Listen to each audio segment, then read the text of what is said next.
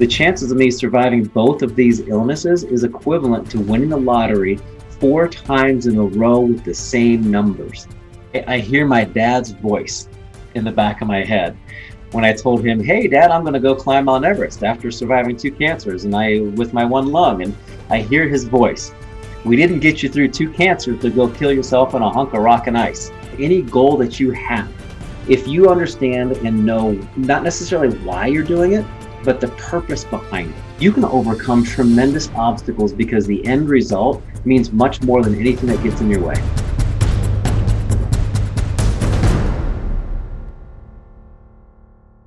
Hi, everybody. Welcome to another episode of the 2%, where we interview peak performers from all walks of life to help decode excellence so that you can play a bigger game in both your work and life. Close that gap between your current self and your best self.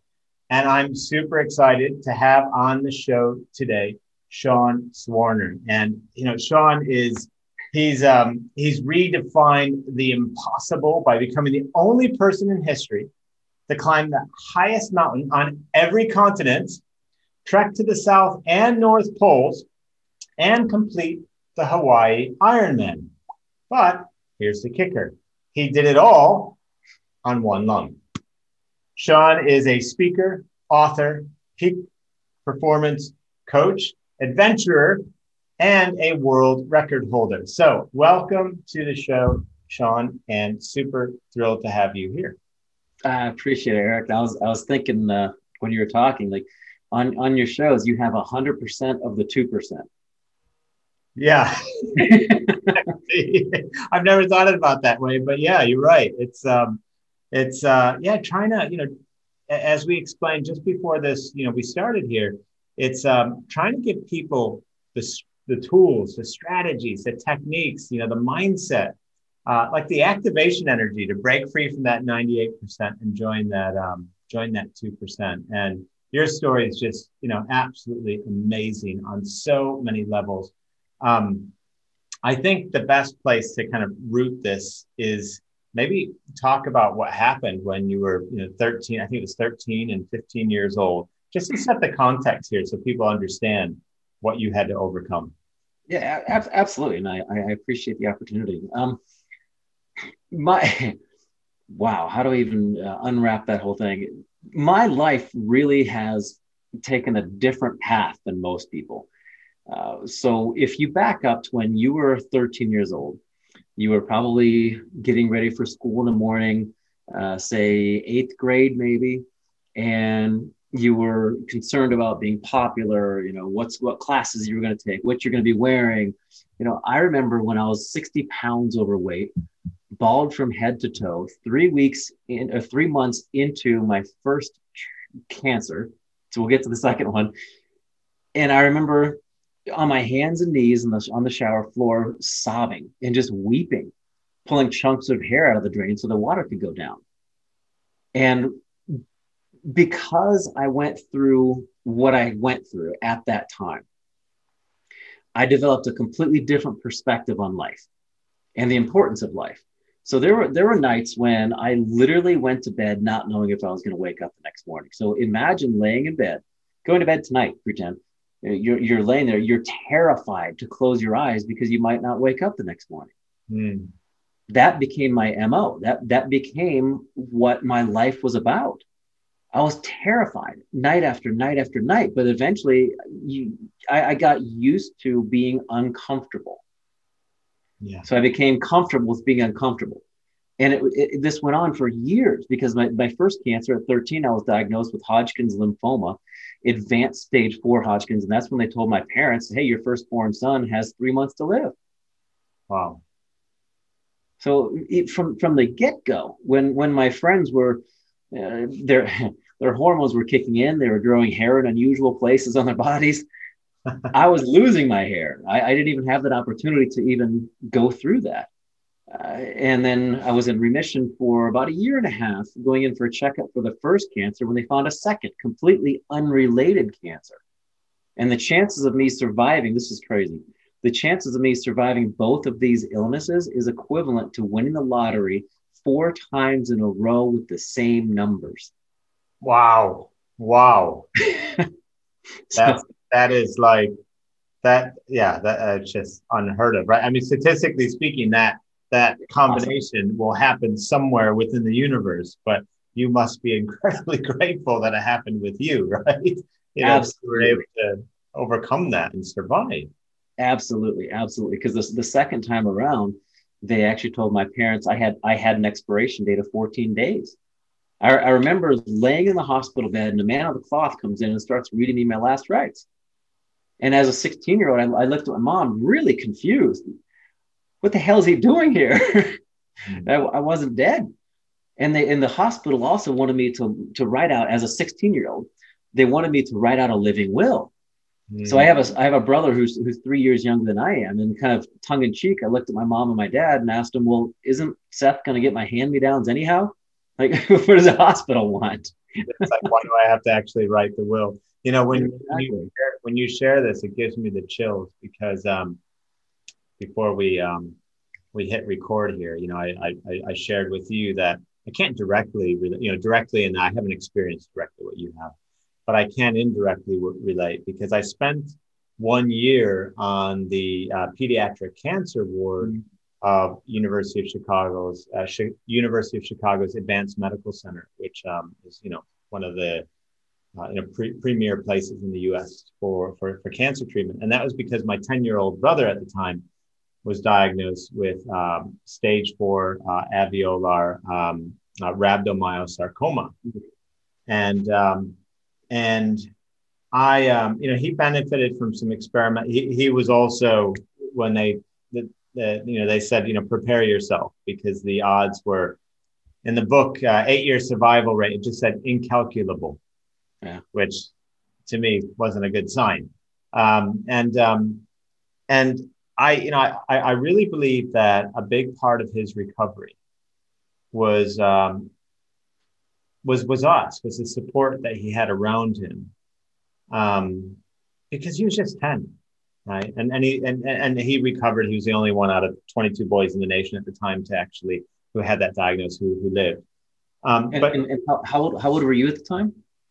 I was when he was 10 i would have been i was 21 so um, so yeah i thought i was going to lose him um, and it was, you know, it was, it was horrible. I can't imagine what it was like for him. So I also can't imagine what it was like for you because you're so young at the age, and you know, it must be so scary. And um, but can you can you talk a little bit about what what what was the support that you had around you at that time and how how that played into the whole thing?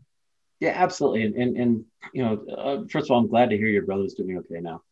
And I, I think as as you well know, and many people around the world know, cancer is not an individual disease. It, it pulls the whole family through it. Yeah. You know, my, my brother and I will get together. He's three years younger. We'll get together every now and then, still 20 some years later, you know, have a couple pints and, and get emotional and yeah. say, I'm so sorry I took you through that. And he's like, I'm, I'm sorry too. You know, I wish I would have supported you more. But looking back at it, I think it was a, a combination of numerous things that got me through it uh, modern medicine, family support, um, prayer, and just that inner will to get up and, and move.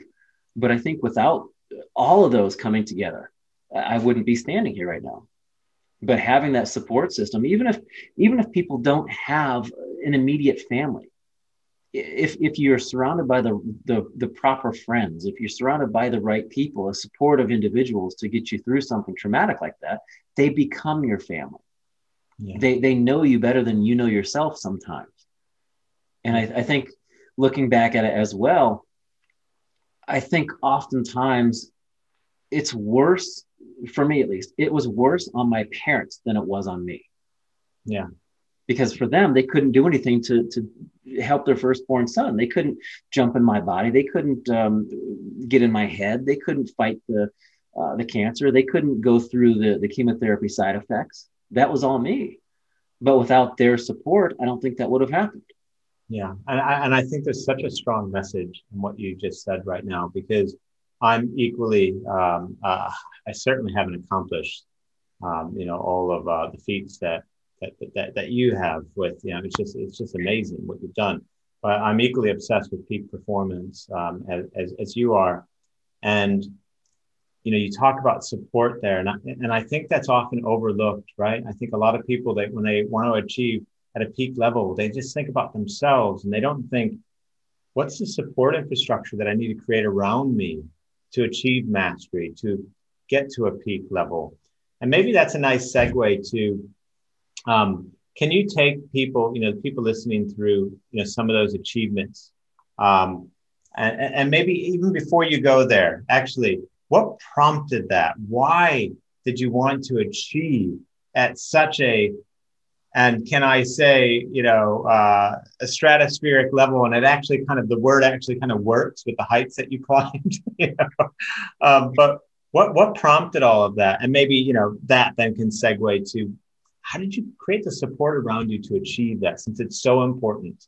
It's it's funny because when when you ask me that question, I, I hear my dad's voice in the back of my head when I told him, "Hey, Dad, I'm going to go climb Mount Everest after surviving two cancers and I with my one lung." And I hear his voice.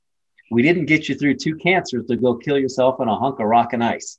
Yeah. So, but yeah, I mean, he had a point though, right? He was, he was trying Absolutely. to protect you, right? So. Yeah, but it, so what prompted that though? What like what was the drive for that? Why? So, long, long story short, I graduated college, went to school in Pennsylvania, went down to Jacksonville, Florida, and I started uh, working on my master's and my doctorate. And I was going to be a psychologist for cancer patients. I figured I, I knew a lot of the ins and outs of, of the mindset that was needed to, to conquer the disease, but I never took time out to think about how it affected my life. I never, I never took time out on, uh, and, and stared at myself in the mirror and asked myself those hard questions of who are you? How does cancer help define who you are? What, what do you want from life? Those those type of deep questions. And i realized I, I couldn't help anybody else until i helped myself first. It's like that uh, airplane analogy losing losing pressure cabin pressure. You need to help yourself first. Um, so after doing some research I, I, realized that i had been blessed with a, a tremendous mind body connection and I, I knew that I could accomplish anything I set my mind to because of everything I've, I've been through. And I, I knew because I had a different perspective. So going back to that, that kid in the shower, and I guess this really isn't a long story short, is it? Um, going back to that kid in the shower, I remember as a 13 year old, I didn't focus on not dying. I focused on living. Nice. So, so focusing my attention on, on what I wanted, not the avoidance of what I didn't want. So what I wanted to do then was reach around the world and give people something I really never had when I was about battling, fighting, battling the disease, which is hope. So I, I, did some more research and found that no cancer survivor had ever climbed Everest before, and I wanted to use it as a literal 29,000 foot platform to scream hope and give back to the community. Uh, that's where it started, and then it just kind of spread out through the cancer community, and now I'm reaching out to anybody who's in need of hope, which in, a, in this state of, state of the world, I think it's everyone. Beautiful. And no, no man or woman ever achieves greatness on their own. Um, what, how did you create the support around you to achieve these feats? Well, Everest, Everest was very difficult, uh, simply because people thought it was physiologically impossible to climb Everest with half your lung capacity.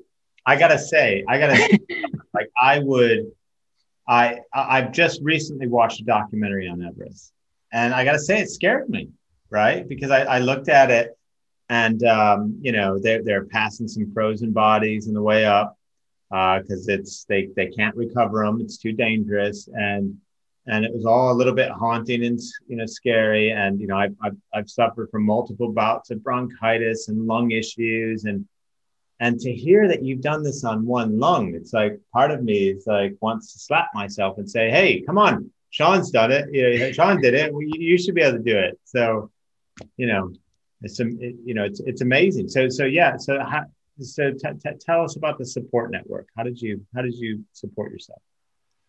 So I, I reached out to a number of organizations for sponsorship, um, and ninety nine percent of them they wouldn't even talk to me. Uh, because when I moved from Jacksonville to Colorado, where the Rocky Mountains are, Um, well, first of all, I, realized that if I wanted to climb mountains, I probably I probably shouldn't be living in Florida, which is a giant sandbar. Um, in fact, the, the highest point in the state is the top of the Four Seasons Hotel in Miami. Uh, so that that wasn't going to work. So moving to Colorado, where the Rocky Mountains are, um, I, I, trained and, and, did everything possible, uh, doing something every day to get my body in shape. But when I first moved out to Colorado, where I still live now, um, my office was literally a payphone bank and a library. I, I didn't even have a place to stay. I, I, was living out of the back of my car and camping for months. Uh, my brother came with me, and we finally did get someone to believe in us. And it was uh, the, the organization in Kathmandu who organized the National Geographic's expedition up Everest. And I figured if they could organize National Geographic, they could probably handle me. So I reached out to them and uh, bought a spot on their permit, sold my entire life savings to follow a dream, put the team together through the uh, uh, Peak Promotions, the name of the company in Kathmandu. My brother was at base camp. We had a cook at base camp, two Sherpas, and myself, which is just mind blowing if you think about it, because a normal Everest expedition has 30 or 40 people. A, a a cook, a number of a number of porters, a number of guys. It's it's insane. But we were on let's say a shoestring budget, but we didn't even have shoelaces. So we, we were on a Velcro budget, I think, but we we managed to make it. And I think it it, it worked out to be better in a, in a in a way because the only person that we had to worry about was me. And and the two Sherpas, obviously. But he one of them had been up, Nima Gombu had been up there, I think, eight times when I first met him. And then Kami Sherpa had been up there six or seven times as well. So I knew I was in good hands. And it was just the, the three of us going up and down the mountain together. So as opposed to worrying about five other clients, we just had to worry about myself being acclimated. Wow. Wow. And it's, um, yeah, it's uh, uh, uh, again. I mean, not it wasn't just Everest. I mean, you you've climbed so many peaks across so many you know con- uh, continents. We're, we're, we're just talking about one here. Um, now, I know I know you have um, uh, a new program um, what's the name of it again? The it's it's called the Summit Challenge, and it actually comes from the picture behind me. This is Kilimanjaro, the highest mountain in Africa, which I've been up 20 times now.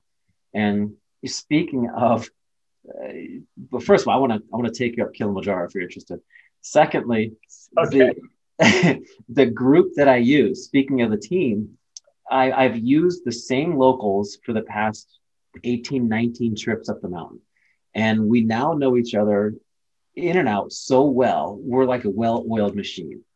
And so, so much so that the average success rate on Kilimanjaro for every other group um, is 48%. So 52 people out of 100 don't even make it to the top. But the groups I take up, I, I do it once a year as a fundraiser for a cancer charity. Yeah. The groups I take, we're at 98% success rate. Woo! Now, okay. double, double the average.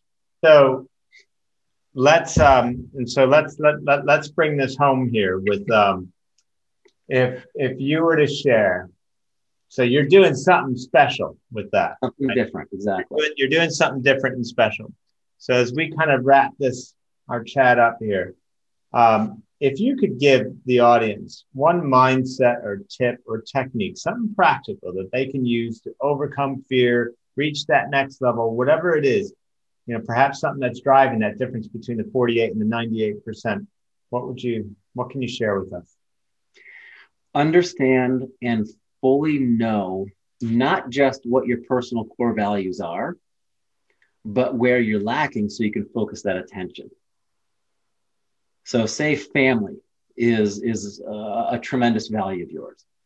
And if anyone's interested, I will, I will, I, I put together a, um, I'm looking behind me like I'm looking at tents, but actually it's my desk.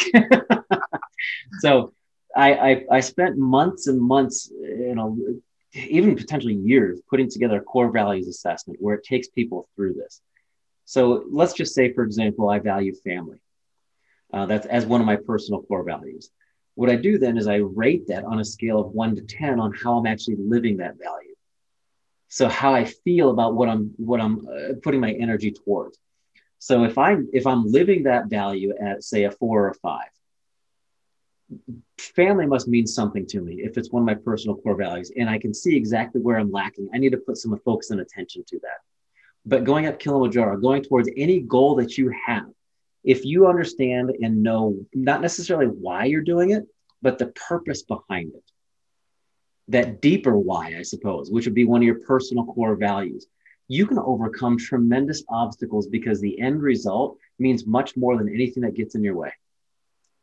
Fantastic. And what um is so so this summit is this uh is is, is this just a physical event? Is it an online event? Like what um what what is that and how does that help people uh, tap into their core values so that they can better define. It sounds like what you're saying is if you can get deep into what you truly value and attach that to your goals, you can two times your likelihood for achieving your goals. And I'm doing that as an extrapolation from the 48% to the 98% success rate with everyone else who tries to summit Kilimanjaro versus you and the people you lead.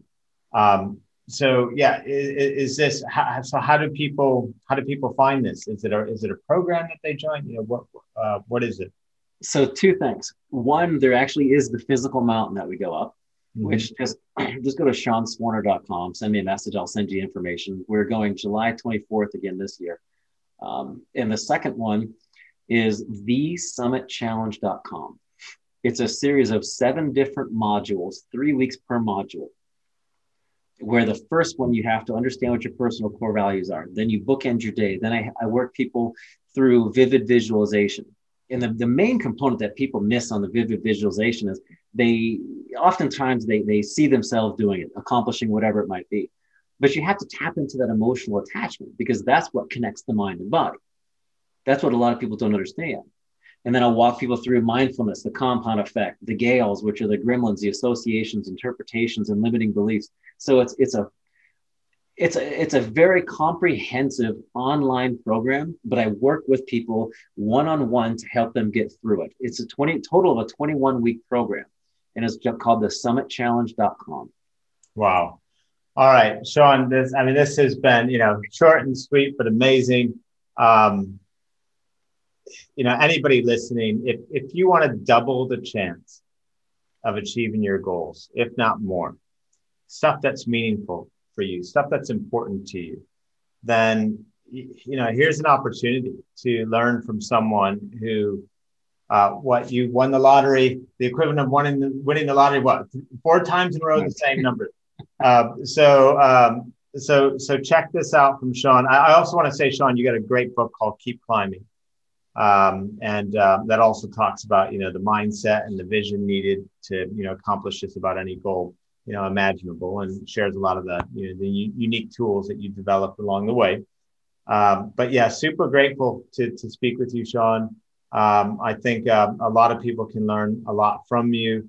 Uh, I think it's so amazing that you decided to do what you know. A lot of people just be grateful to be alive. For you to have done you know, for, for, for you to have gone through what you went through and then to risk your life with one lung when a lot of people die with two lungs, climbing these mountains to give people the hope that you can achieve whatever you put your mind to. As you say, if you connect it to the right things, that's remarkable. That's commendable. And um, I think you're, you're, you're an incredible human being. And yeah, I'm honored to have spoken with you today. So thank you.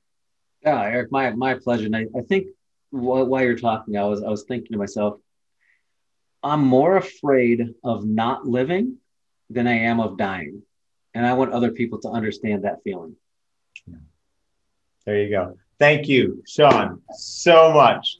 Really appreciate talking with you today. Um, we're going to share those links in the show notes and everything. So everyone check check Sean out, Sean Warner, uh, Sean Swarner, sorry, dot com. And Sean, thank you so much for joining us today. My pleasure. Very grateful. Thank you. Thanks a lot.